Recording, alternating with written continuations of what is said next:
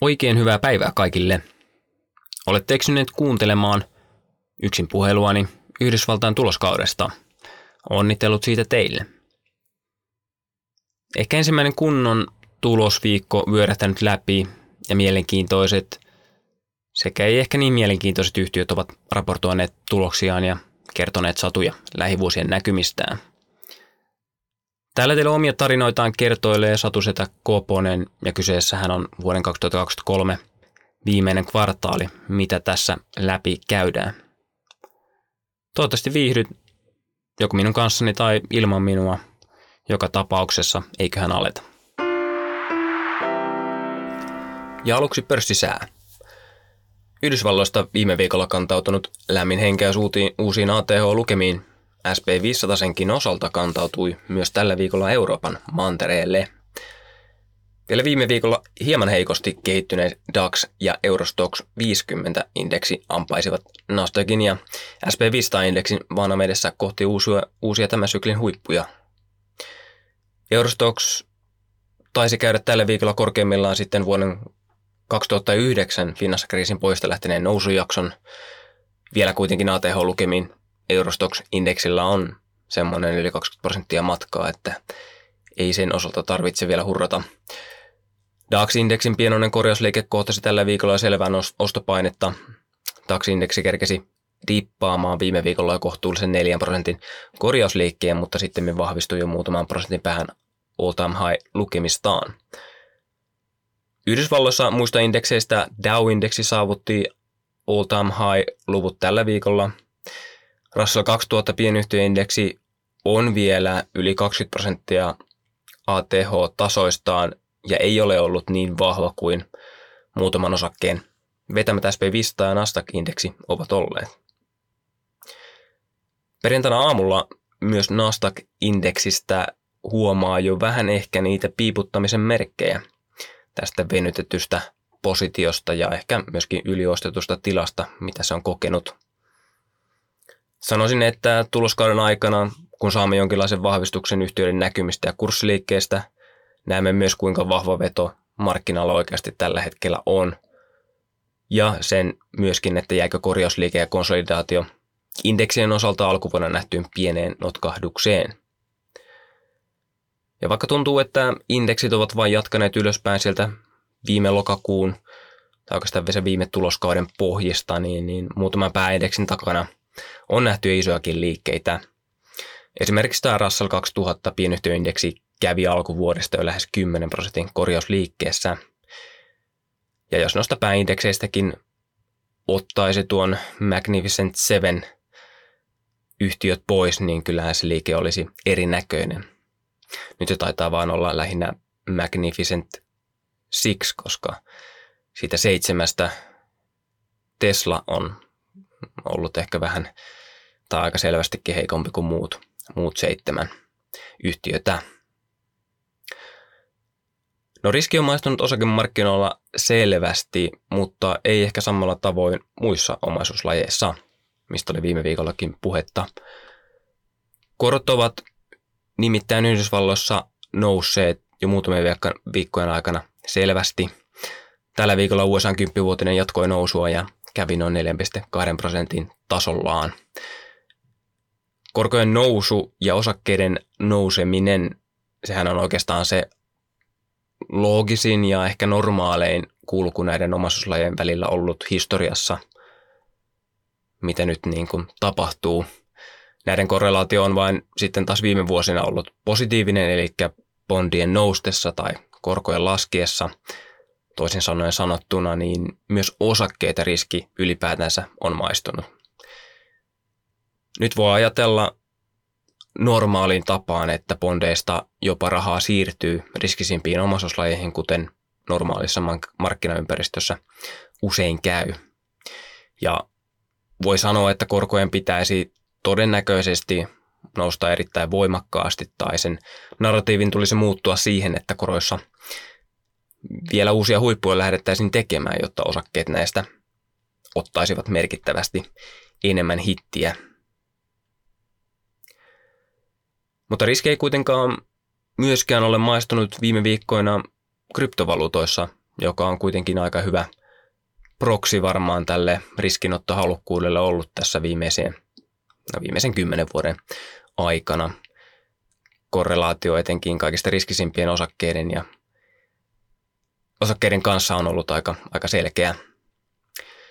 Bitcoinin ETF kiiman aikaisesta huipuista muutama viikko sitten mm, Bitcoin on jo lasketellut semmoisen 20 prosenttia alaspäin. Myös kovaan lentoon äitynyt Solana on tullut huipulta alas jo lähes 40 prosentilla. Tästä tarvittiin puhua silloin viime, viime tai Q3 tuloskausipodeissa, että miten siellä on nähty jo aika räväkkää nousua. Mutta nämähän liikkuvat aika tai hyvin pitkälti syyn kanssa toisiinsa nähden ja myös tuo Ethereum, Ethereum-kryptovaluutta tai kryptovara, toisekin isoin vara, on laskenut tämän noususyklin huipulta jo lähes 20 prosenttia. Tuossakin on tuossakin universumissa on hyvin paljon tämmöisiä korkeamman peetan omaavia äh, kryptovaluuttoja verrattuna sitten esim. Bitcoin ja Ethereumin liikkeisiin, jotka nousevat ja laskevat sitten voimakkaammin kuin nuo päävaluutat. Mutta riski nähtävästi maistuu kuitenkin parhaiten nyt osakkeessa, mutta sinänsä voisi ajatella, että ylipäätänsä riskiottohalukkuuden leviäminen myös muihin omaisuuslajeihin olisi sinänsä suotavaa nousujatkon kannalta. Mennään sitten pörssisään jälkeen ihan nopeasti tuohon SP500 tuloskauteen tähän asti. Faxetin datan mukaan alku on ollut heikko.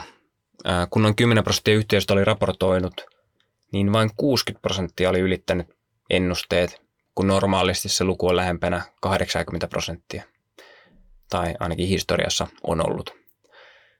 Tuloksia odotetaan nyt laskevan kvartaalilla lähes 2 prosenttia, kun ennen tuloskautta ajatukset ja ennusteet olivat noin 2 prosentin tuloskasvussa. Oikeastaan nyt vain finanssisektori on näihin lukuihin vasta kunnolla raportoinut ja se kyllä omasta näkökulmasta selittää tätä heikkoa alkua – Tämä näkyy hyvin selvästi myös noista finanssisektorinkin luvuista. Sektorille odotettiin ennen tuloskautta 2 prosentin tuloslaskua, mutta nyt se on saamassa jopa 19 prosentin tuloslaskun näillä tuloksilla ja ennusteilla, mitä, ennusteilla niistä yhtiöistä, mitkä eivät ole vielä raportoineet. Jos muistatte viime viikolla, niin lähes jokaisella pankillahan oli joitain kertaeriä tuloksessaan näihin erinäisiin sääntelymaksuihin liittyen. Tämä FTIC, mistä viime viikolla oli puhe. Tämä on osaltaan voinut vaikuttaa myös näihin lukuihin, vaikka käsittääkseni tässä oikastua tulosta seurataankin, mutta muistaakseni kaikki ei niitä edes oikeasseet tuloksestaan. Ja voi olla, että kaikkia eriä ei noihin virallisiin datoihin olla tosiaan myöskään oikastu. Odottaisinkin vielä aika rauhallisin mielin tuomioita tältä kaudelta tai tältä tuloskaudelta. No mennään sitten noihin tulos kohokohtiin tältä viikolta. Aloitetaan suoraan maanantaista, jolloin United Airlines raportoi tuloksensa. En hirveän usein käy näitä lentoyhtiöitä läpi, sillä kannustan ihmisiä välttämään julkista lentoliikennettä ja ostamaan oman lentokoneen. Ei vaan ei nämä ei nämä vaan usein ole mitään kovin hy- hyviä pitkän aikavälin sijoituskohteita olleet. Esimerkkinä United Airlines on nyt samalla tasolla kuin vuonna 2006 osake oli. Mutta ei maanantaina ollut oikeastaan mitään muutakaan mielenkiintoista, niin katselin vähän tätä sitten.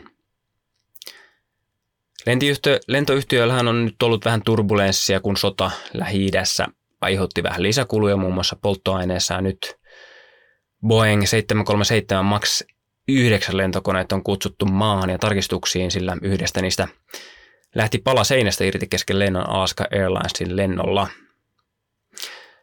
Unitedilla, United Airlinesilla on itsellään 79 kappaletta näitä MAX 9 lentokoneita, ja näiden takia se odottaa ensimmäisen kvartaalin tuloksen jäävän 35-85 senttiä tappiolle. Aika iso haitari ja epävarmuustekijä kyllä myös näille lentoyhtiöille vielä miten suurta laskua tuosta lopulta tulee ja kuka lopulta sen maksaa kaiken. Kaikkien huolien ja murheiden keskellä Unitedin tulos Q4 oli kuitenkin oikein hyvä. Liikevaihto kasvoi 10 prosentilla 13,6 miljardiin ollen odotuksien mukainen, mutta osakekohtainen tulos kahdessa dollarissa ylitti odotukset jopa 18 prosentilla. Yhtiö pääsi koko vuonna juuri ja juuri 10-12 dollarin osakekohtaisen tuloksen haarukkaan tekemällä 10,05 dollarin tuloksen.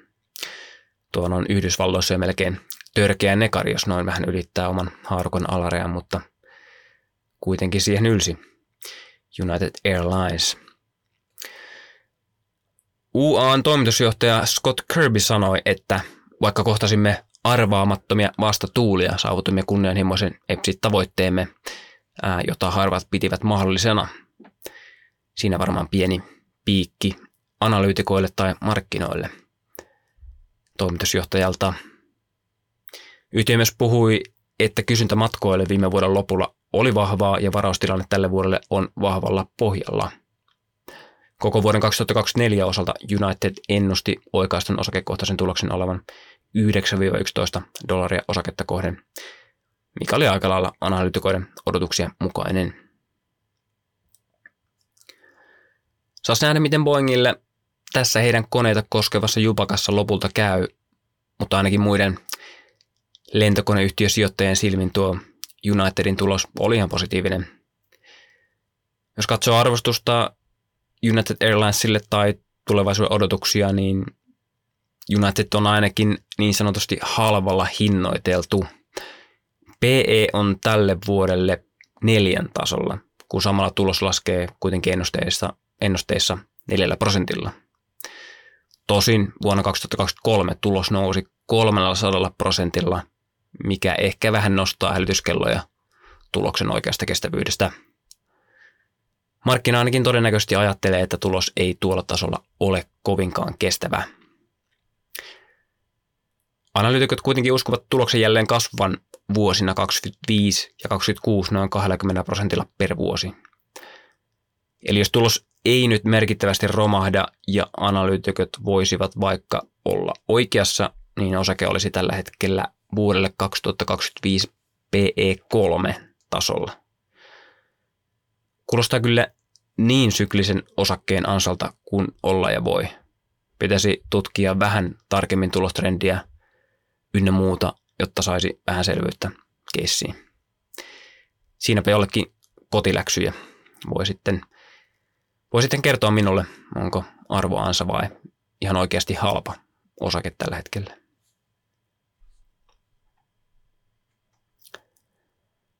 No hypätään UNN jälkeen tiistaihin suoraan. Tiistai aloitetaan GE eli General Electricin raportista, joka raportoi tiistaina aika lailla pettymyksen tuottaneen raportin, joka sai sitten osakkeet laskemaan pre-marketissa jopa 6 prosentilla. Osakkeiden liike on GEn kokoiselle jättiläiselle tai ns. tylsälle firmalle kohtuullisen iso ja viimeksi näin iso lasku on nähty vuonna 2022. Lentokoneiden ja erilaisten turbiinien, voimalaitosten ja uusiutuvan energian kanssa painava yhtiö kertoi ihan mukimenevästä Q4-tuloksesta, mutta ohjastus ensimmäiselle kvartaalille oli pettymys sijoittajalle arvioinnin mukaan. Q4 liikevaihto kasvoi 15 prosentilla 19,4 miljardin dollariin, ylittäen selvästi 17,3 miljardin ennusteen. Ja kertaerät oikaistuna osakekohtainen tulos nousi myös lähes 60 prosenttia 1,03 dollariin, ylittäen myös selkeästi markkinoiden ennusteet, jotka olivat noin 90 senttiä. Eli tuossa semmoinen yli 10 prosentin ylitys myös ennusteisiin nähden. GEn liiketoiminta-alueesta Aerospace liikevaihto kasvoi 12 prosentilla markkinoiden ennusteen mukaan. GEn toisen liiketoiminta-alueen GE Vernovan sisällä perinteinen Power-liiketoiminta kasvoi 15 prosenttia ja uusiutuvan energian liikevaihto nousi 23 prosenttia. Molemmat tämän vapaasti suomennettuna energiapuolen osa-alueet ylittivät odotukset selkeästi. Miksi näitä liiketoiminta-alueita tässä nyt nostan esiin on se, että GE jakautuu todennäköisesti tässä huhtikuun tai toukokuun aikana kahteen eri yhtiöön. Tulee tämä GE Vernova, johon kuuluu nuo niin sanotut energialiiketoiminnat, eli power ja uusiutuva energia. Ja loput GE, tai loput GE-liiketoiminnasta kuuluu tuon Aerospacein alle. Voi olla ihan mielenkiintoinen spin-offin markkinoille tiedossa ja varmasti hyvä vaihtoehto sijoitukselle, jos haluaisi vaikka uusiutuva energian teemana sijoittaa. Mikä veti osakkeet kuitenkin alamäkeen, oli ohjeistus, missä GE odottaa Q1 oikaistun osakekohtaisen tuloksen olevan 60-65 senttiä, kun markkinoilla sen ennustettiin olevan ennen tulosta noin 70 senttiä. Samalla liikevaihdon odotetaan kasvavan korkean yksinumeroisen prosenttiluvun verran, kun taas markkinoilla odotus oli jo haarukan yläpäässä noin 5 prosentin kasvussa. Eli ei mikään paras ohjeistuskompo tullut sieltä. Odotukset markkinoilla GElle kuluvalle vuodelle ovat kovat. Osakekohtaisen tuloksen odotetaan Bloombergin mukaan kasvavan yli 60 prosentilla vuonna 2024 ja vielä vuonna 2025 noin 30 prosentilla. En osaa varmasti sanoa, miten tämä spinnaus tai spin-offi on näissä otettu nyt huomioon. Otan ottakaa nämä himppusen suolan kanssa, mitä sanon. Eivät välttämättä pidä paikkaansa siis. PE-luku kuluvalle vuodelle on noin 30 tasolla suurin piirtein, eli aika korkeahko, mutta jos tuota kasvua GE tekee lähivuosina, niin PE on vuonna 2026 vain 18 tasolla. Et, ei, et laskee kyllä selvästi, mutta oikeastaan toi GEn Vernova spin tässä nyt varmaan kiinnostaa lähiaikoina. Spin-offeissahan aina, aina tuottaa, tai aina, ne aina tuottaa rahaa niin kuin varmasti kaikki tietää. No ei, ei aina tuota rahaa, älkää nyt siihen ihan suoraan uskoko, mutta kyllä aina välillä niissä on ihan hyviä erikoistilanteita käynnissä. Big Johnson eli Iso Jönsson eli Johnson Johnson ilmoitti myös omasta tuloksestaan tiistaina. Lääkkeitä ja muita hoitotuotteita ja medikaalista teknologiaa, eli tekkien myyvä yritys raportoi markkinoiden kanssa linjassa olleen tuloksen. Liikevaihto kasvoi 7 prosentilla 21,4 miljardiin, ollen jokseenkin odotuksien mukainen. Osakekohtainen tuloskin oli odotuksien mukaisesti oikaistuna noin 2,29 dollaria, kun odotus oli noin sentin alempana.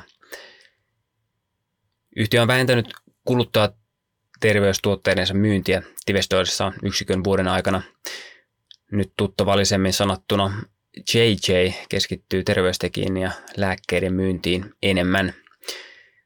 Täällä terveystekissä yhtiö kasvoi yli 10 prosentin vauhtia. Osan kasvusta tuo yritysosto, mitä, mutta JJ kommentoi, että myös kiireellisten leikkausten patoutunut kysyntä alkaa purkautua, mikä on tukenut segmenttiä ja tukee sitä edelleen vuonna 2024 yhtiön mukaan. Myös lääkkeiden tai farmaseuttisten tuotteiden myynti kasvoi 4 prosentilla – JJllä on monta hittilääkettä ja myös vankka lääkkeiden innovaatio-osaaminen, mistä tulee nyt hittiä hitin perään. JJ-lääkkeet ovat keskittyneet innovaatiossaan enemmän tauteihin ja esim. syöpiin tai muun muassa Crohnin tautiin, johon on kehitetty viimeisin hittilääke Stellara nimeltään. Mutta ei ole näitä isompia hyötyjiä tässä tai ollut tässä laihdutuslääkepuumissa, mitä on jossain osakkeissa yhtiössä nähty. JJ, JJ tähän pidetään yleisesti usein tuloskauden alla ihan hyvänä mittarina myös muille lääkeyhtiöille ja sinänsä ihan hyvältä näytti tuo näkymä ja tulos tämän kannalta ajateltuna. Johnson Johnsonhan on iso yhtiö, jonka ei merkittävästi odoteta kasvaan semmoinen 5 prosenttia per vuosi kolmen seuraavan vuoden ajan. Ja PE-luvut huitelee jossain 15 tasolla – osinkoa saa tuommoisen noin 3 prosenttia ennusteiden mukaan. Että aika lailla tämmöinen aika defensiivinen varma lappu sillä optiolla, että tulee jokin hittilääke, joka voisi nostaa tulosta yhtäkkiä 10 prosenteilla. Ja näinkin voi tapahtua. No toinen hieman samantyyppinen yhtiö Gilletistä, Veenuksesta, Pampersista, Arielista ja muista päivittäistavaroista tunnettu Procter Campbell julkisti tuloksensa myös tiistaina. BGn liikevaihto heidän Q2 kasvoi vain 3 prosenttia 21,4 miljardiin, ollen kuitenkin linjassa ennusteisiin. Pitkään jatkunut hintojen nostelu kuluttajille alkaa tulla yhtiön mukaan tiesä päähän, ainakin halvimman kategorian tuotteissa, kuten esimerkiksi vessapapereissa. BG on ollut yksi hintojen nousun voitteista – oman hinnoitteluvoiman tuotteiden yksikköhinnan ja osaltaan myös välttämättömyyshyödykkeitä sisältävän portfolion vuoksi. Tulospuolella oikaistu osakekohtainen tulos nousi vertailukaudesta yli 10 prosentilla 1,84 dollaria ja ylitti odotukset myös noin 8 prosentilla, mikä siivitti osaketta Primarketissa muutaman prosentin nousuun tiistaina. Kertaerissä yhtiö joutuu kuitenkin alaskirjaamaan Gilleten tai killette brändiä 1,3 miljardilla. Et siinä tuli sitten aika iso, iso hitti noihin raportoihin lukuihin. Kysynnistä ja volyymista Procter Campbell kommentoi tuotteiden liikkuvuuden tai myynnin jo hieman hiipuvan. Muutamien vuosien ajan PGn tuotteiden hintoja on nostettu ja nyt kuluttajat ovat vähentäneet jonkin verran kulutustaan. Procter Campbell kokonaisvolyymi pysyy neljänneksellä ennallaan ja vain trimmausliiketoiminta kuitenkin ilmoitti määrän kasvussa, kasvusta, eli segmentti, missä muun muassa Killette ja Venus, Venus on, mutta sielläkin nähtiin sitten vain yhden prosentin kasvu, eli ei mitään, mitään merkittävää sielläkään. Procter Gamble kauneussegmentin volyymit olivat flatit ja myös korihoitoon liittyvän tuotteiden volyymi oli vertailukauden tasolla. Laskua nähtiin terveystuotteissa, esim. pastilleissa ja vauvojen sekä naisten naisten tuotteissa. Yhtiöllä on muun muassa noita vaippoja ja sitten naisille muun muassa, tai naisten tuotteiksi voi varmaan lukea tamponit. Mutta ei sinänsä mitään isoja muutoksia, aika tasaista nollavolyymikasvua näin ylipäätänsä. Ehkä merkille pantavaa hyvähkön tuloksen lisäksi oli, että ohjeistusta hieman kavennettiin tälle vuodelle ylöspäin.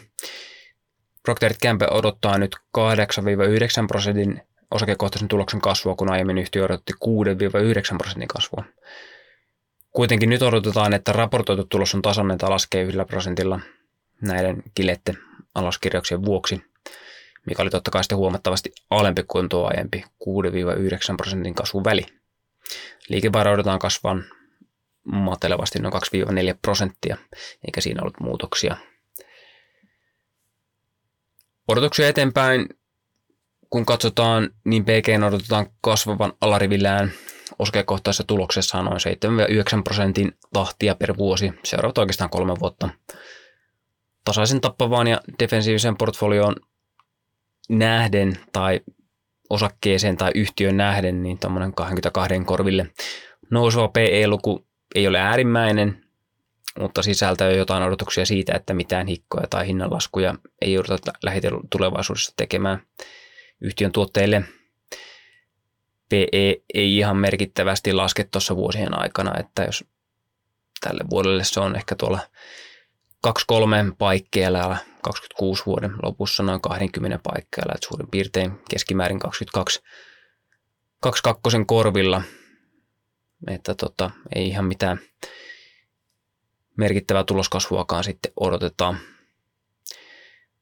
Mutta on kyllä mielenkiintoista nähdä, että miten tällainen yhtiö, että joka hintoja viime vuosina merkittävästi pystynyt nostamaan, käyttäytyy, kun hinnat lähtevät ehkä jossain vaiheessa laskemaan. Ja pystyykö he pitämään kiinni sitten omien tuotteidensa hinnoista. Miten hyvin. No mielenkiintoinen yhtiö tuli myös tiistaina pörssin sulkeutumisen jälkeen, nimittäin Netflix raportoi tuloksensa – Netflixin kasvun hidastuminen ja käyttömäärien tahmea kasvu ovat aika kauas jäänyttä elämää, ainakin jos osakekurssia kurssia katsoo. Vuoden 2022 pohjalta osake on noussut noin 200 prosenttia, kun se on tehnyt muutoksia, muutoksia tilaamalleihinsa, millä se on pystynyt kasvattamaan tilaamääriä, liikevaihtoja ja tulosta. Netflix on tuonut markkinoille muun muassa mainoksia sisältävän tuotteen ja laittanut tilejä jakavat käyttäjät maksamaan – No miten sillä meni Q4 tulos ja etenkin miten tilaamäärät kehittyvät kvartaalilla, sehän meitä etenkin kiinnostaa. Tilamäärät kasvavat kvartaalilla jopa 71 prosenttia 13,2 miljoonalla käyttäjällä. Tämä oli merkittävästi 8,9 miljoonan tilaajan kasvun ennustetta parempi. Prosentuaalisesti sanottuna uusien tilaajien määrä oli yli 50 prosenttia ennustetta parempi ja kaikkien näköjen paras Q4 yhtiön historiassa.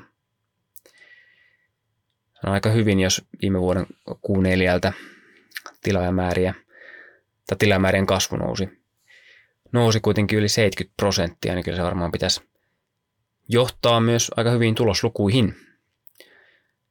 Liikevaihtoyhtiö kasvatti 12 prosentilla 8,7 miljardiin, mikä ylitti yli 10 prosentilla 7,8 miljardin ennusteen. Liikevaihto oli 2 prosenttia yli yhtiön oman lokakuisen ennusteen valuuttamuutosten ja vahvan tilaajamäärän kasvun vuoksi. Operatiivinen tulosmarginaali oli 16,9 prosenttia nousten selvästi vertailukauden 7 prosentista ja ylitti myös konsensuksen 14 prosentin ennusteen selvästi, melkein kolmella prosentilla. Odotuksen vahvemmasta liikevaihdosta ja marginaalista huolimatta osakekohtainen tulos oli 2,11 dollaria, kun odotus oli 2,19 dollaria. Tulos on kuitenkin moninkertaisesti parempi vertailukauden 12 senttiin verrattuna ja tuloksessa oli sisällä 200 miljoonan dollarin erä valuuttavaikutuksista europohjaisessa lainassa ja se sisältyy myös tuohon yhtiön raportoimaan osakekohtaisen tulokseen. Kassavirtaakin yhtiö teki 1,6 miljardia dollaria ylittäen 1,3 miljardin dollarin ennusteen. Jälkimarkkinoilla osake ponkaisikin hyvän raportin pohjalta lähes lähes 10 prosentilla. Tilaamäärät löivät ennusteet jokaisella markkina-alueella iso vaikutus oli tai on ollut aika pitkäänkin tällä EMEA-alueella, eli Eurooppa, Lähi-Itä, Afrikka-alueella. Tilamäärien kasvun ei kuitenkaan odoteta kasvavan enää samassa mittakaavassa vuonna 2024, mikä on varmasti ihan loogista aika rajonkin vuoden 2023 laskun ää, tai kasvun jälkeen. Netflix odottaa meinaan kasvun hidastuvan Q1 Q4 tasosta. Q4 oli tosiaan 71, 71 prosentin kasvu, mutta odottaen tilaamäärän kuitenkin kasvavan vuoden 2023 Q1 1,8 miljoonasta. Markkinat odottivat selvää noin 4,3 miljoonan tilaajan lisäystä, eli se olisi kasvanut yli 100 prosentilla. Et tuossa on kyllä selkeitä tarkistusta luvassa alaspäin. Ja sen huomaa myös tuosta liikevaihdon ohjeistuksesta, tai voi päätellä. Netflix nimittäin odottaa liikevaihdon kasvavan 13 prosentilla 9,24 miljardia, mikä oli markkinoiden 9,29 miljardin ennusteen kanssa kohtuullisen linjassa. Jos tätä vähän palastelee, niin Q4 tilamäärät oli siis yli 4 miljoonaa yli markkinoiden ennusteiden, mutta Q1 liikevaihto ohjeistus oli silti linjassa markkinoiden odotuksien kanssa.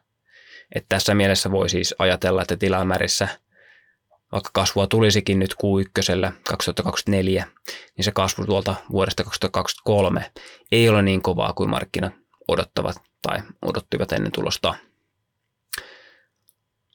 Toisaalta on myös hyvä ottaa huomioon, että keskimääräinen liikevaihto per käyttäjä todennäköisesti kasvaa vuoden 2024 aikana, että liikevaihto ja tuloshan voi kasvaa monia eri kautta tämmöisillä yhtiöillä. Ei tarvi, ei pelkästään nyt tilamäärien kautta. Voisin nimittäin kuvitella, että näiden ehkä halvempien mallien hinnat jonkin verran nousevat. Ja ihmisiä siirtyy pois mainosversioista ja ihmiset laajentavat tilauksiaan yhtiön edelleen kiristäessä tilien jakamista. Mutta varmaan samanlaista historiallista kasvua tilamäärässä ei siis enää saada, mutta nämä arpit eli keskimääräinen liikevaihto per käyttäjä voi ihan hyvinkin kasvaa. Se usein myös tarkoittaa tosiaan myös parempaa tulosvaikutusta. Netflix toteakin myös raportissa, että monetisaatio on yhtiöllä hyvin vauhdissaan. Yhtiö voi nostaa hintoja lisäämällä uusia ominaisuuksia tileille – Yhtiö voi myös lisätä mainosmalleja eri markkinoille, kun se on saanut nyt erittäin hyvän vastaanoton ensimmäisellä markkinoilla. Netflixillä on jo nyt 23 miljoonaa mainosversion asiakasta. Kolmanneksi yhtiö on onnistunut jakamisen monetisoinnissa, eli kaikki, ketkä käyttää, on pyritty saamaan maksamaan ja siinä on myös onnistuttu. Nyt tulee myös uuden tyyppistä kontenttia eli kontsaa, eli sisältöä, kun VVE-painiminen saatiin Netflixin alustalle. Siitä tuli uutinen tuossa ennen tulosta. Mitä siellä oli, Rey Mysterio, Undertaker ja Triple H ja se oli se meksikolainen sammakkomies, mikä sen nimi oli. Patista oli ja ketä näitä ne oli. Taitaa olla ehkä uudet, uudet hemmot ja kimmat taistelemassa nykyään, mutta hienoja muistoja. No joka tapauksessa myös markkina odottaa, että VVEstä tai painista tulee hitti Netflixille ja monetisoinnissa onnistutaan. Nimittäin vuodelta 2024 odotetaan lähes 14 prosentin liikevaihdon kasvua ja noin 30 prosentin osakekohtaisen tuloksen kasvua erittäin vahvan vuoden 2022 jälkeen. Kasvun alarivillä odotetaan jatkuvan noin 20 prosentin tasoa lähivuodet nimittäin. Kasvusta saa nyt jo jotain maksaakin. Vuoden 2022 4 pe luku on 30 tasolla ja vuodelle 2025 noin 25 tasolla. Oikeastaan se voisi sinänsä olla korkeampikin, kun katsoo yhtiön suorittamista, mutta selvää kuitenkin on, että odotukset ovat nyt aivan eri tasolla, kun osake on noussut parilla sadalla prosentilla. Yhtiön tekeminen on kuitenkin ollut aika tai erittäinkin vahvaa tässä viime aikoina myös. Ehkä jonkinlainen tämmöinen stickiness tarttuma, miten tuo suomentaisi, tarttumapinta heidän tuotteillaan on saatu aikaa. Jonkinlainen moutti heidän tuotteillaan varmasti on, minkä tämä vuosi 2023 kyllä aika hyvin osoitti.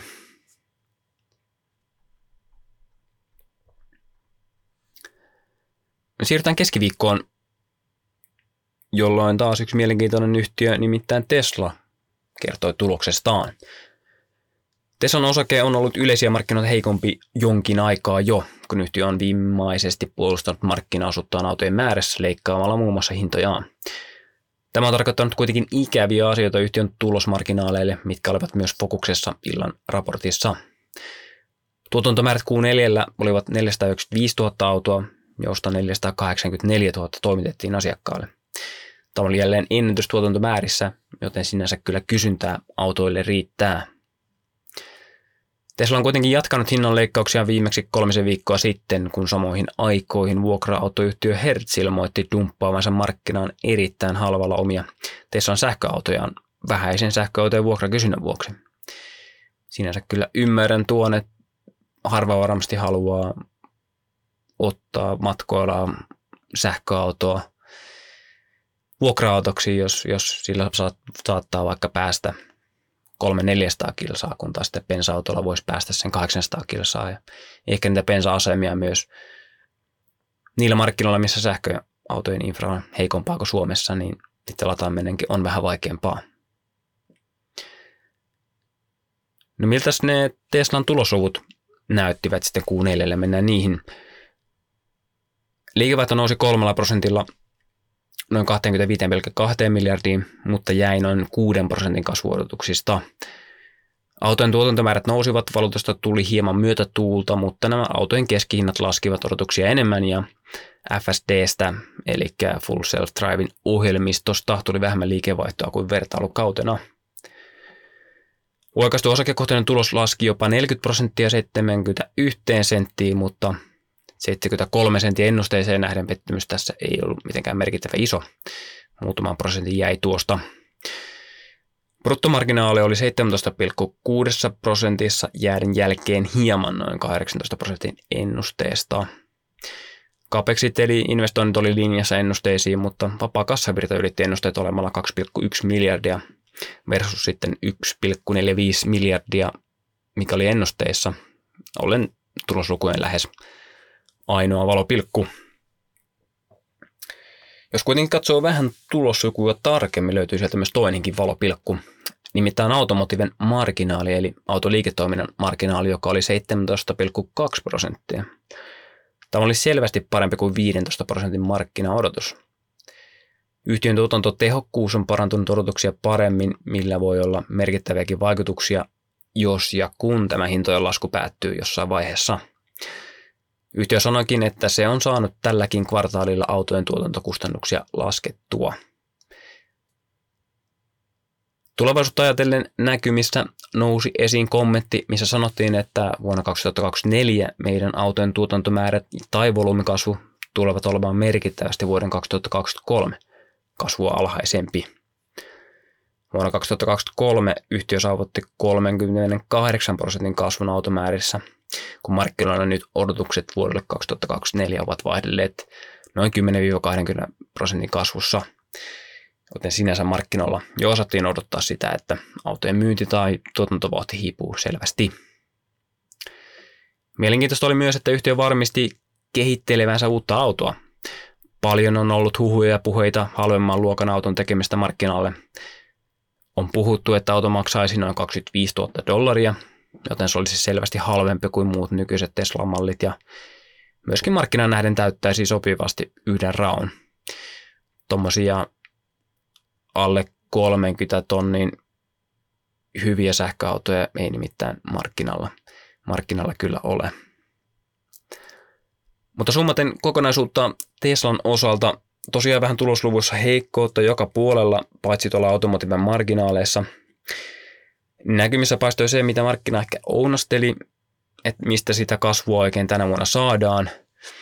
Ja kun sitä Y-mallia on vuonna 2023 työnnetty markkinoille valtavia määriä, taisi olla myydyimpiä autoja, ellei jopa myydyin auto vuonna 2023. Ja tuon Cybertruckin tuotantomäärät tulevat olemaan jossain 125 000 auton vuosimäärissä. Ja kun puhuttiin siitä, että pitäisi kuitenkin saada se kaksi miljoonaa autoa suurin piirtein, että päästäisiin noihin markkinoiden tuotantomääräennusteisiin, niin, niin aika paljon pitää tota Model Y ja Model 3 liikkua, että, että näihin, näihin ylletään. Osake laskikin sitten näkymien ja tuloslukujen perusteella semmoisen noin 6 prosenttia aftermarkkinassa torstai-aamuna ja vissiin hieman sitten, hieman sitten tosta vielä kiihtyi, kiihtyi ensireaktioista tuo lasku. Myyntinäkymistä huolimatta Tesalta odotetaan kuitenkin tulokseen sekä liikevaihtoon selvää kasvua seuraavan kolmen vuoden aikana. Liikevaihdon odotetaan kasvavan vuoteen 2027 asti noin 20 prosentin vuosivauhtia. Marginaaleja odotetaan pysyvän kohtuullisen tasaisena tänä vuonna, mutta vahvistuvan selkeästi vuosien 25 ja 26 aikana, nostaen tuloskasvun sitten vuoden 2024 noin 20 prosentin kasvun jälkeen jopa jopa lähes 40 prosenttiin vuosien 25-26 aikana. Samalla kun arvostusta katsotaan, PE-luku laskee tämän vuoden 60 noin 40 vuoden, vuonna 2025 ja EV6 on noin kuuden tasolla. Vaikea sanoa, mitä robotiikasta tai AIsta tai tekoälystä Tesla lopulta liiketoiminnaksi saa luotua – mutta niin kuin pelkällä nykyisellä autoliiketoiminnalla odotukset ovat niin tulos- ja liiketoiminnan kehitykseen kuin sitten ehkä arvostuksen osalta aika korkeat. ServiceNow raportoi myös keskiviikkoina, tulos oli oikein hyvä. ServiceNowhan tarjoaa pilvipohjaisia ohjelmistoratkaisuja asiakkaiden liiketoimintaprosessien automatisointiin ja hallintaan – tämmöistä työprosessien hallintaa käytännössä joustavilla ohjelmistoilla, joita pystyy muokkaamaan. Kertokaa, jos joku osaa paremmin selittää, mitä se oikeasti tekee. No joka tapauksessa ServiceNow liikevaihto nousi 26 prosentilla noin 2,43 miljardin ylittäen hieman noin 2,4 miljardin tasolla ollen ennusteen. SaaS tai tilaus tai subaus-liikevaihto nousi 27 prosentilla ja oli 2,37 miljardia ylittäen yhtiön oman 2,32 miljardin ennusteen. Et suuri osa tai lähes kaikki liikevaihtoa yhtiöllä on tuommoista jatkuvalaskutteista subaus- tai SaaS-liikevaihtoa, miksi sitä haluaa kutsua, mikä tekee yhtiöstä sinänsä ihan mielenkiintoisen sijoituskohteenakin. Oikaistu osakekohtainen tulos oli 3,11 dollaria, sekin ylitti ennusteet noin 10 prosentilla, eli oikeinkin hyvä, hyvät tulosluvut. Yhtiön toimitusjohtaja Bill McDermott sanoi, että nyt generatiivisen AI tai generatiivinen AI tuo uutta pensaa heidän ja hyvässä vauhdissa olevaan liiketoimintaan. McDermott sanoi, että yritys näkee merkittävän vaikutuksen tekoälyominaisuuksien käyttöönotosta ohjelmistoihinsa syyskuun lopusta alkaen. Toimitusjohtaja sanoi, että uusia asiakkuuksia tulee alustalle nyt enemmän kuin minkään muun tuotteen kanssa aikaisemmin. Dermot nostaa esiin myös sen, että ServiceNow on ottanut käyttöön 15 erillistä generatiivisen tekoälyn käyttötapaa itse ja hyödyntäen omaa ohjelmistoaan ja saavuttanut sillä merkittäviä tuottavuuskasvuja. McDermott sanoo tai uskoo myös, että teknologiayritykset käyttävät yhteensä noin kolme biljoonaa dollaria generatiivisen AIin tuotteisiin ja palveluihin vuoteen 2027 mennessä. Et markkinanäkymä ainakin näiden puheiden osalta näyttää tekoäly pohjaisille sovelluksille ja yhtiöille kohtuullisen hyvältä.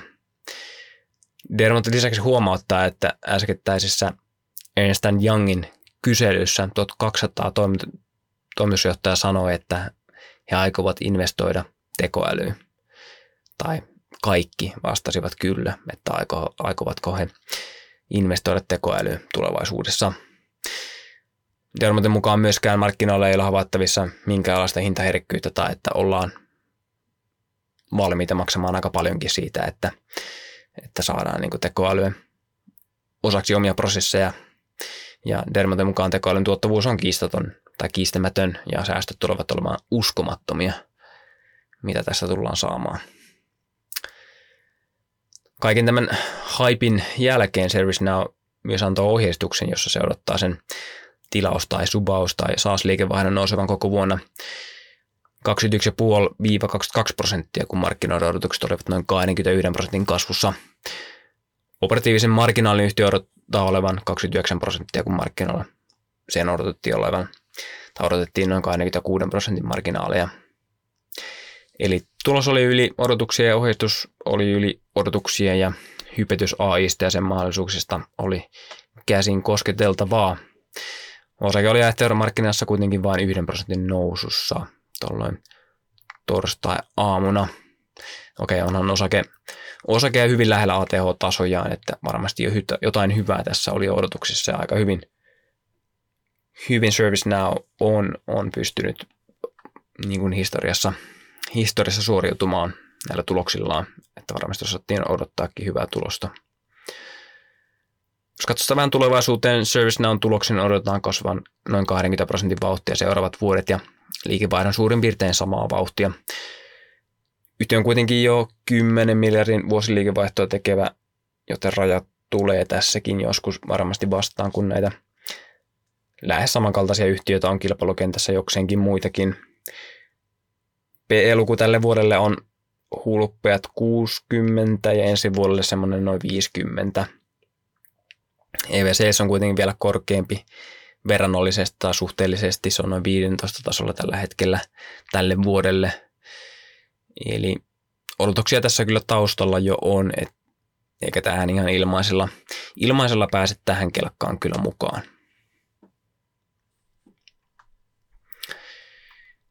Mutta mennään oikeasti sitten seuraavaan AIin Mega-yhtiöön, joka raportoi meille keskiviikkona nimittäin IBM, vanha rouva, vanha kunnon IBM. No ei oikeasti varmaan, tai mistä sitä tietää, tuleeko tästä seuraava AI Mega-yhtiö, mutta ei ehkä siinä kisassa kuitenkaan ihan ykköspaikoilla, ainakaan vielä. Mutta IBM kertoi keskiviikkona oikein hyvästä kvartaalista. Osake oli jälkimarkkinassa jopa 8 prosentin nousussa torstai-aamuna. IBM-liikevaihto nousi 4 prosentilla 17,4 miljardia, kun odotukset olivat noin 17,3 miljardin tasolla. Eli ei mitään isoja ylityksiä siinä, mutta osaketoinen tulos nousi jopa 30 prosentilla 3, lähes 3,9 dollariin, kun sitten taas odotukset olivat noin 3,8 dollarissa. Et siitä saatiin, tulos oli muutamia prosenttia parempi kuin osattiin odottaa – Vapaa kassavirta koko vuodelle oli 11,2 miljardia, mikä ylitti 10 prosentilla johdon oman ohjeistuksen, että siinä selkeämpi sitten ylitys. IPMllä softapuolella sekä sitten tuolla infrapuolella, infrapuolella missä esimerkiksi kompuuttereita on, niin liikevaihto, liikevaihdot olivat muutamien prosenttien nousussa. Konsultoinnissa taas sitten IPM kasvoi hieman enemmän noin 6 prosentilla. Yhtiö on omien sanojensa mukaan nähnyt enemmän kysyntää heidän AI-tuotteilleen ja heidän Watson X-tuotteelleen, mikä on tämmöinen tekoäly kautta data-alusta eri yhtiöille. Yhtiö myös totesi konfapuhelussa, että he näkevät kysynnän teknologia-investoinneille kasvavan ja IBM myös heidän sanojensa mukaan pystyy tuomaan asiakkaille tämän teknologian tekoälyn käyttämiseen ja myös neuvomaan, miten sitä käytetään, eli konsultoimaan. Ja yhtiö on myös hyvin luottavainen, että pystyy, pystyy vuoden 2023 tavoin pitämään lupauksensa sijoittajille. Ja niistä lupauksista puheen ollen yhtiö ohjeisti, ohjeisti vuodelle 2024 noin 12 miljardin kassavirtaa ja että liikevaihto kasvaisi noin 5 prosentin vauhtia tai mid single digitsin alareunoilla. Onko se sitten niin kuin, äh, 4 vai 5 prosenttia suurin piirtein. IBM osake on ihan mielenkiintoisessa tilassa. Se oli laskutrendissä vuodesta 2012 aina vuoteen 2020 asti, jonka jälkeen se on ollut tämmöisessä konsolidaatiossa aina viime vuoden lokakuuhun asti, jonka jälkeen se selkeästi rikkoi tämän mörnimisvaiheensa ylöspäin. Osakkeella on jo nyt kuitenkin hieman enemmän odotuksia kuin aikaisemmin, jos hinnoittelua seuraa. Yhtiön odotetaan kasvavan noin 2-5 prosentin tahtia lähivuodet, eikä tuloksen kasvu merkittävästi tästä poikkea ensimmäisenä vuosina. PE-luku huitelee IPMllekin jo noin 18 tasolla kuluvalle vuodelle ja liikevaihtoonkin nähän EV6 on jo kolmosen tasolla. Ei mikään överi halpa, eikä kyllä komeille merkittävillä kasvulupauksillakaan.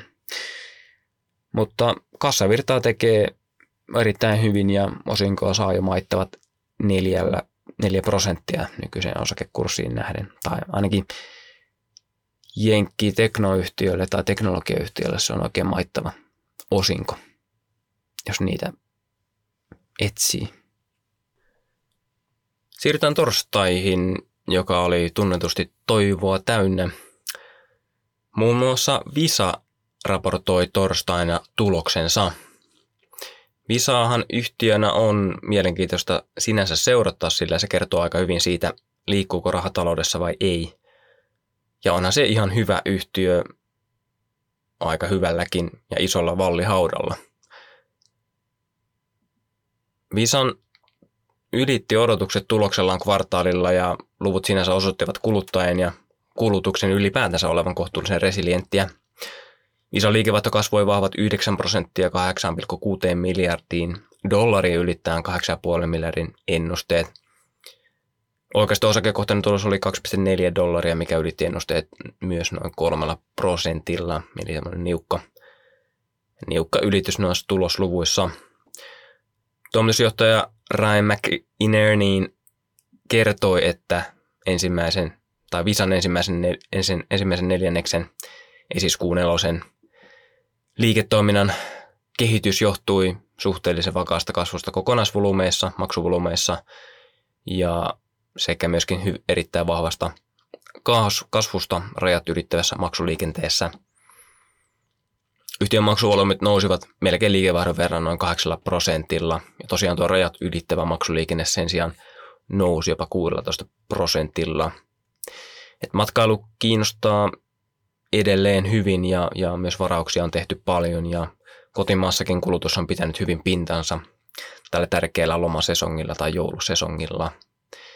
Kyllähän sen USA-talouden hyvän vetovoiman näkee myös noista tämän viikkoisista bruttokansatuotte tuote, tota, luvuista, mitkä ylitti odotukset ja myöskin vähittäiskulutus tai retail sales, joka on pitänyt hyvin, hyvin pintaansa kyllä.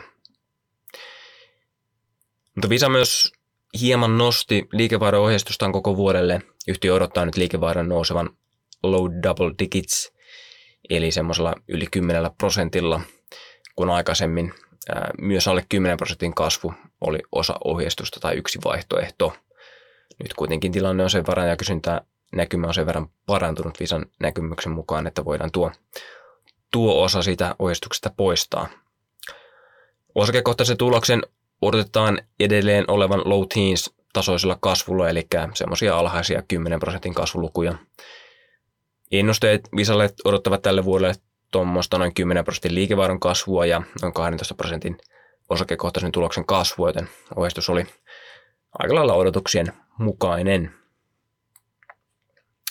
Odotuksien mukainen ohjeistus ja aika lailla odotuksien mukainen tai hieman parempi tulos ei kuitenkaan riittänyt osakkeelle, joka oli jälkimarkkinassa noin 3 prosentin laskussa. Visan, jos katsotaan vähän pidemmälle, niin Visan odotetaan jatkavan yli 10 prosentin osakekohtaisen tuloksen kasvua hamaan tulevaisuuteen noin 10 prosentin liikevaihdon kasvulla aika tasaisesti, ainakin seuraavan kolmen vuoden aikana.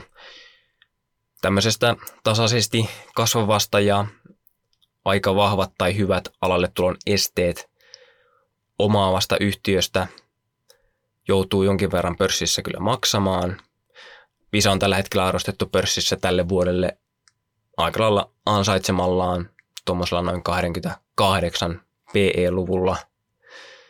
Myös EV Sales, eli EV-liikevaihto on erittäinkin korkealla 15 tasolla, mutta jos yhtiö pystyy tekemään yli 50 prosentin nettotulosmarginaalia, huom nettotulosmarginaalia, ei mitään liikevoittomarginaalia, niin liikevaihtokerroinhan on melkein jo niin kuin tuloskerroin normaalille yhtiölle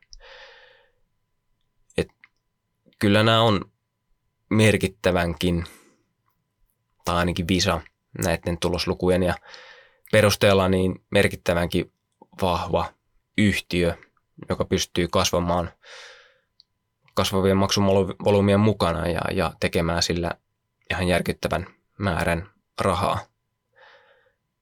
Jos jokin pystyy näitä joskus disruptoimaan, Bitcoin, kryptovaluutat, en tiedä, ehkä, tai sitä on ainakin yrittänyt. Niin on näissä kyllä siinä skenaariossa varmaan aika paljon ilmaa näissä arvostuksissa ja myöskin varmaan noissa tulosluvuissa, että sitten varmaan ihan ei yli 50 prosentin nettotulosmarginaalia pysty enää tekemään.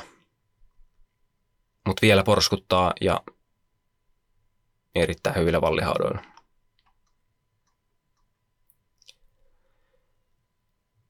No myös Intel julkaisi torstaina markkinoiden päätöksen jälkeen tuloksensa.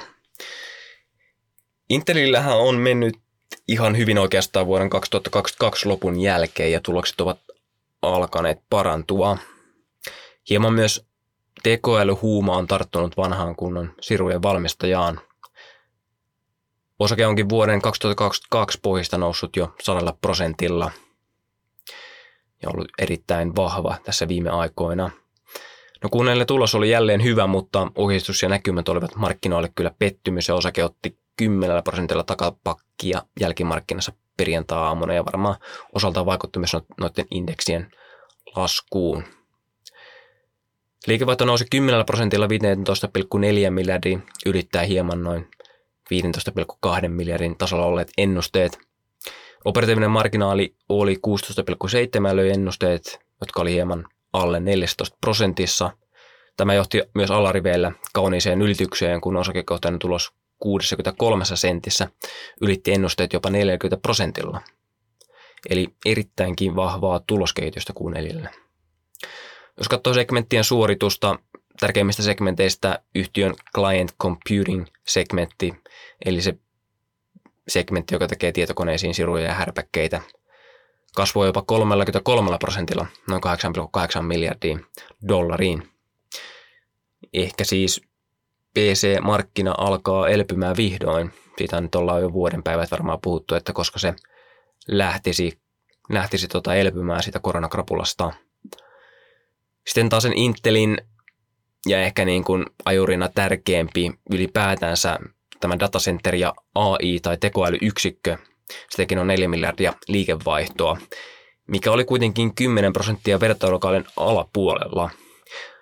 Liikevaihto tässä ei merkittävästi jäänyt markkinoiden ennusteista, mutta kyllähän tietenkin niin kuin, ää, ehkä tuo vähän aiheuttaa kysymysmerkkejä, että miten tuolla tuolla alueella ei pystytä kasvamaan tällä hetkellä. AI ja tekoäly mainittiin raportissa moneen otteeseen ja Intel, Intel hän pyrkii tuomaan sen omien sanojen mukaan joka puolelle. AI Everywhere on Intelin strategiassa ja raportissa mainittu. Samalla yhtiö pyrkii kirimään teknologista etumatkaa, mitä kilpailijat ovat ehkä viime vuosina saaneet aikaan. Tuo, juuri tuo datacenteri ja AI-puolen laskeva liikevaihto ei kuitenkaan ole ehkä niin kovin hyvä merkki tästä. Ja yhtiö myös mainitsee tuossa segmentissä kovan kilpailun rokottaneen kehitystä. Ja herää kyllä kysymys, että eikö yhtiön tarjoama vaan ole tarpeeksi hyvä verrattuna sitten kilpailijoihin – No tosiaan puheet AIsta ja tekoälystä joka puolella raportissa ja hyvät tulokset Q4 eivät auttaneet, kun yhtiö julkisti ohjeistuksensa seuraavalle kvartaalille. Intel odottaa Q1 liikevaihdon olevan 12,2-13,2 miljardia, joka jäi jopa 11 prosentilla markkinoiden 14,3 miljardin ennusteesta. Myös bruttomarginaaliohjeistus noin 40,4 prosentissa jäi prosentin markkinoiden ennusteista ja osakekohtaisen tuloksen odotetaan olevan 12 senttiä kuukkysellä, kun ennuste ennen tulosta oli markkinoilla 34 senttiä. Ohjeistus antaa viitteitä siitä, että Intelillä on ehkä vielä aika pitkä matka entiseen loistoonsa. Et vaikka tuo PC-liiketoiminta näyttäisi palautumisen merkkejä, niin Intel tuntuisi menettävän asemansa nyt tuolla tuottoisimmilla datakeskus- ja AI-markkinoilla. Serverimarkkinoilla, jossa Intel historiassa on ollut selvä markkinajohtaja, yhtiö kohtaa nyt lisää kilpailua ja muun muassa pitkäaikaiselta kilpailijalta AMDltä, joka on tuonut markkinoille yhä tehokkaampia siruja sinne markkinalle. Intelillä on lisäksi merkittävä määrä tuotantokapasiteettia vajaa käytöllä tällä hetkellä, mikä pitää yhtiön tulosta selvästi alle potentiaalin. Intel on joskus yltänyt yli 60 prosentin bruttomarginaaleihin, kun se nyt tekee ja ohjeistaa alle 50 prosentin marginaaleja. Et paljon on Intelillä vielä vyön kiristystä tehtävänä. Tai sitten kysynnän pitää ja merkittävästi parantua, että tuota kapasiteettia voidaan nostaa. Mutta jos ei ole tarpeeksi hyviä tuotteita, niin, niin ei niille sitten tietenkään ole kysyntää. Mutta joo, ohjeistus ei tiedä hyvää lähivuosien ennusteille. Yhtiöltä nimittäin odotettiin tänä vuonna 60 prosentin kasvua osakekohtaisen tulokseen, josta se jatkuisi vielä 40 prosentin kasvulla vuonna 2025. Myös liikevaihdon tulisi kääntyä yli 10 prosentin kasvuun tänä vuonna heikompien vuosien jälkeen. Ja, ja kuitenkin tuossa Q1 jäätiin aika selvästi noista markkinoiden ennusteista tuon osakekohtaisen kasvun kannalta, niin voi olla, että tuohonkin tulee aika isoja leikkauksia Samalla PE-luku tälle vuodelle on 30 tasolla. Se kuitenkin laskee sitten kovan tuloskasvun tai kovan tuloskasvu ennusteen vuoksi 20 tasolle vuonna 2025. Et kovat on odotukset niin tuloskasvun kuin arvostuksenkin osalta ja, ja ainakin tuloskasvun odotuksiin todennäköisesti tulee nyt isojakin leikkauksia tämän, tämän niin kuin ohjeistuksen perusteella. Ja eihän tosinaan niin kuin myöskään ole näkymät kovin hyvältä vaikuta sitten muiden siruvalmistajien ää, osalta, sitten taas kun viime viikolla puhuttiin tästä Taivan semiconductorista ja tällä viikolla taas ASML tulla myös, jotka oli ihan hyviä ja ei nyt tietenkään kaikki kilpaili ihan samoista markkinoista ja muista, mutta, mutta ehkä tässä nyt on myös semmoista Intelin omaa heikkoutta ja sitten ehkä AMD ja Nvidia varmaan kertoo tai voi kertoa eri, erityyppisistä näkymistä, kun he antavat tuloksensa sitten aikanaan.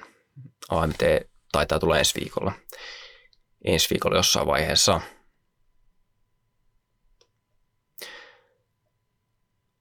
Mutta lopetellaan siihen tämän viikon osalta tykitys. Kaiken kaikkiaan sanoisin, että hyviä tuloksia Q4, mutta kyllä nämä ohjeistukset ja näkymät jättävät varmaan monet sijoittajat aika kylmiksi. Ja ylipäätänsä tämän vuoden SP500 12 prosentin tuloskasvu alkaa ainakin pari ensimmäisen viikon jälkeen vaikuttamaan vähän ehkä liian optimistiselta. Mutta seuraavalla viikolla tuleekin sitten niitä megamammutti-yhtiöitä oikein liuta, muun muassa Microsoftia ja Applea ja Amazonia. Amazonia taisi se alfabettikin tulla sitten ensi viikolla. No, siihen keretään, se keretään vielä tarkistamaan. Mutta kiitoksia kuuntelusta ja laita peukkua ylös tai alas ja käy seuraamassa, jotta voit antaa palautetta meille. Tässäkin alkaa tätä rahaa tulemaan tästä hommasta niin paljon, niin uutta mikkiäkin on ollut tässä vähän käytössä ja toivottavasti äänenlaatukin parani uudelle tasolle. Mutta ei tähän hätään tällä viikolla muuta. Palataan asiaan jälleen ensi viikolla.